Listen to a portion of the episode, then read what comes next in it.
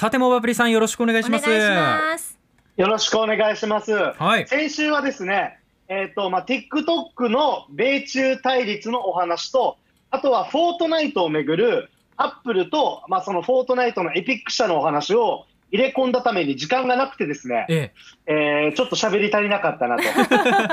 そうでしたえね。うんで、なんなら、あの、ポッドキャストでこれも聞けるんですけど、はいマリコさんから、フォートナイトってじゃあ今やろうとしたらどうやってやるのっていう質問に対して、後から話すので待っててくださいって、伏線張ったのに回収できずに終わるっていうですね、ちょっと非常に、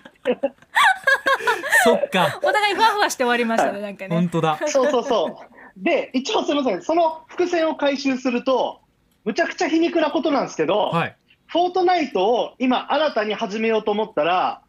ファーウェイのスマートフォン使うしかないんですよ。うーん。だから排除された側と排除された側で、くしくもそこがガッチャンコしてできるようになってるっていう、ちょっとね、変な構造になってますけど。本当に で、まあ、それがありつつ、今日はちょっと TikTok を深掘りして紹介したいと思います。はいはい。で、えーっと、先週のおさらいでもあるんですけど、この TikTok っていうのは、15秒のショート動画を投稿できるアプリになってます。はいで、えっと、若者に人気なんですけど、まあ、今、その米中の IT 戦争にまあ巻き込まれるような形で、アメリカや日本などで、このアプリをまあ排除した方がいいんじゃないかっていうような動きが出てきてるというところですね。でも、本当にあの最近でもですね、エイトさんのあの香水って曲がもうすごい、えーブームになってますけど、うんはいこの香水なんかも TikTok で使われて火がついたみたいな。ああ、なそうねそうなんですね。そうそうそう。なので本当に若者にはすごく人気があるんですよ。はいうん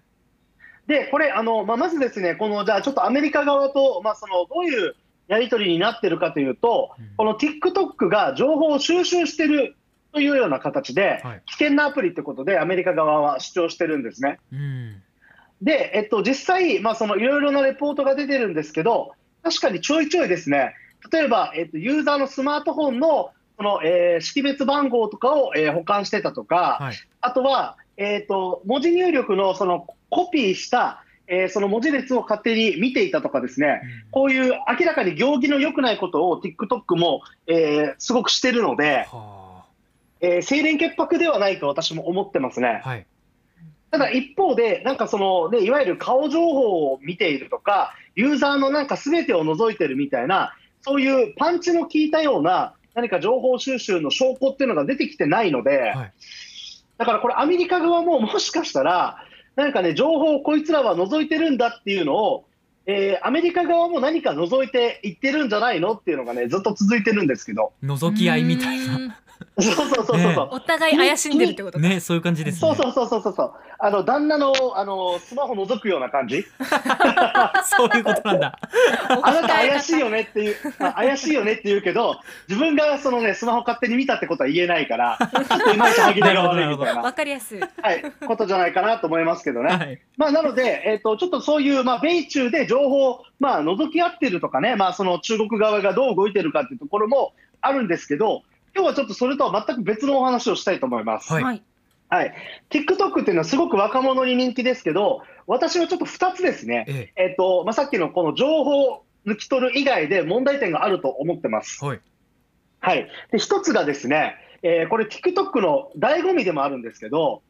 要はですね、15秒の動画がどんどんこう続いていくんですけど、はいこれは見た人に合わせてどんどん最適化されていくんですよね。この人ってこういう動画が好きだから、じゃあ次はこれ流そうみたいな感じで、だからもうエンドレスで15秒のテンポ感の動画がどんどん流れていくので、ちょっとトランス状態になってですね、なかなかやめきれないみたいな。延々見てられる。そうそうそうそう、そう。いう独自の魅力がある、えーまあ、アプリなんですけど、ここのいわゆる最適化させる、まあ、AI の部分ですね、これがちょっとやっぱりすごすぎるっていうところの問題がありまして、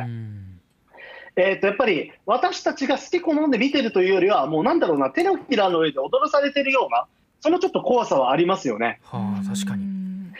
はいまあ、なので、最近でもですねあのユバル・ノア・ハラリさんという方が書いた21レッスンズというですね、えーちょっとベストセラーになった本があるんですけど、その中でもちょっと書かれてたことで、えー、とやっぱりこのスマホっていうのはどんどん便利になって進化していくんだけど、同時にどんどん最適化されていくから、私たちが使ってるんじゃなくて、もうこういうスマホが最適化した技術に振り回されてるんじゃないかみたいな、うんそういうちょっと警鐘を鳴らしてたりもするので、はい若者たちがですね、楽しんでいるはずのつもりが、実際はその手のひらの上で踊らされてたみたいなのは、すごく怖いとこだなと思ってます。うんはい。で、あとですね、えっ、と、もう一つがですね、ちょっとこの TikTok 開くとちょっとわかると思うんですけど、例えば可愛い女の子とか、かっこいい男の子とかが、まあ、ちょっとそういう形で、まあ、あの、可愛くダンスをしたり、かっこいい一言言ったりとか、そういう形でどんどん出てくるので、まあ、中高生なんかは、あ、あの人可愛い、あの人かっこいいって感じで見ると思うんですけど、はい。これが、えー実は容姿至上主義、まあ、ルッキズムっていう言い方をしたりしますけど、こことすごく近いところにあるんじゃないかなというちょっと懸念も感じております。うん。はい、なので、えっと、最初はただね、あこういう人がいるんだって憧れで見てるつもりが、そういったものばっかり見てると、例えば自分を振り返ってパッて鏡で見たときに、あ自分はあの人と比べてなんでこんなにブサイクなんだろうとか、自分のスタイルってなんでこんなに良くないんだろうということで、多感な思春期の子供たちからすると、自分自身の、えーまあ、自己肯定感が高まらないんじゃないかっていうね、まあそういうちょっとリリスクとか懸念もあります。なるほど。うんはい。で、あとはですね、ちょっとこれアメリカの方でもちょっと問題になってるんですけど、ええ。まあ、そういう、えーまあ、モデルみたいなスタイルのいい人たちがどんどん出てくる合間にですね、例えばプチ断食のアプリの広告などが登場して、若者たちに対して、まあプチ断食をしてみようみたいな、そういうメッセージ出したりしているということなんですけど、まあこのなんだ。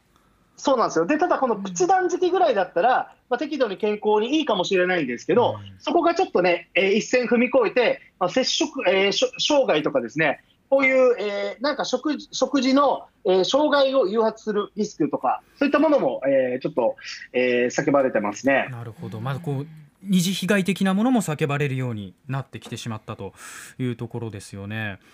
でそうですね。だから、はいうんはいはい、どうぞどうぞ。あいいですか、えー、と今回ですね、ちょっとアップの方で、えークエスチョンをですねツイートでしたんですよね。はいアンケート取りました。アンケートを取ったんです。TikTok についてあなた見たことがありますか？ということで3択から選んで回答してくださいと。で見たことがあるそれから見たことがないわからないの3つの選択肢でえここまで121人の方に回答していただきました。皆さんありがとうござあいます。りがとうございます。で、はい見たことがあるという方が46%、うん見たことないという方が47%わからないという方が7%という結果でした。うんアップのリスナーさんは半々ではあると。うんそんな感じがしますね。いうことですはねい。ワープリさんこれどうはいいうふうにご覧になりました？このデータは。いや、なんか個人的には意外と高いなっていう感じはしましたけど、あうん。と全体的にこうあれですか？ないない？見たことある人が、なるほどなるほど。もないがもっとあるかなと思ったんですけど、意外と皆さん見てますね。はいはいただあの、リプライ欄ですね、ええそのコメント見ると、本当に面白さがわからないっていう人たちがやっぱりいらっしゃるんですよ。そうですね。うん。何が楽しいのかわからないとか、全く興味がないとかで、うんいらっしゃいますでね、これ、うんこれでも実は僕もそれにどっちかというと近い方で、はい。なんかあんまり自分の肌感覚として、うん、あの、素直には面白さが入ってこなかったです。一応入れてみてそのどういう仕様なのかっていうのは一通りじゃあモアプリさんも見てみたという形そう、でもいろんな声を分析して、なるほど、まあそういうことかなっていうのは分かったんですけど、うん。自分がその、なんかネイティブですんなりとすぐストンと落ちてはきてないので、やっぱりこの辺は本当になんか世代的な感覚とかはすごくあると思います。とあと例えばこう小学生高学年の娘がいるので私は除く程度です。ナルシストのりんご飴さんね、えーはい。娘さんが使っているのでそれを見てちょっとこう理解をしているというようなケースもあるようですね。そうですね。うんうち、うちもそうです。子供とかが結構見てるので、あそこで、なんですねむ。しろ、はい、これに関してはもう子供から教えてもらう。うんいや、これ TikTok で流行ってるやつだよとか、は TikTok の曲だよとかね。あへへそういう風な流れなんですね今は。そうですね。だからなんか僕の方も、あの、TikTok 投稿したことがないんですけど、えあの、TikTok、もう休めようおじさんとして投稿しようかなとか思ってますね。え、TikTok 内でやるっていうことです。そうそうそうそう。エイトの香水に乗せてそうそう。休めっつパッパって、うんもう、もう少しね、えー見過ぎじゃないか、休んだらどうかみたいなやりたいと思ってます。それでもこう流れてきたらなんかああちょっとやめようってなる人もしかしたらいるかもしれないですよねはい時間経ってたっつってね、んそう、ちょ、ちょっと、ちょっとね、口うるさい近所のおじさんみたいな感じで。いや近所のおじさんついにこう SNS 界隈にも現れちゃったりして いいんじゃないですかでも。新しい形。はい、まあ、なので、あの、ちょっと TikTok 自体はさっきね、冒頭の米中 IT 戦争の流れでうん、どうなるかはちょっと見えにくいところがあるんですけど、はい。例えばインスタグラムなんかも、リールっていう似たような機能を追加したりですね、うん。やっぱりうん。そのさっき言ったようなルッキズムとかは、えー他のアプリにも引き継がれて問題化するんじゃないかなとあるので、皆さんもちょっと注意深く見てみてください。まあ、なかなかアルゴリズムで人々の生活を覗かれてるような感じもしますし、はい、まあ、こういう養子市場主義ですかねこういうこともちょっと問題として表面化している部分でもあるので、お使いの際はちょっとねそのあたりも気をつけながら見ていただければと思います。モアプリさん今週もありがとうございました。ありがとうございます。ありがとうございました。アップのポッドキャストを最後までお聞きいただきありがとうございました。生放送は平日朝7時から FM921 AM738 RBC ハイラジオ。県外からはラジコですお楽しみください。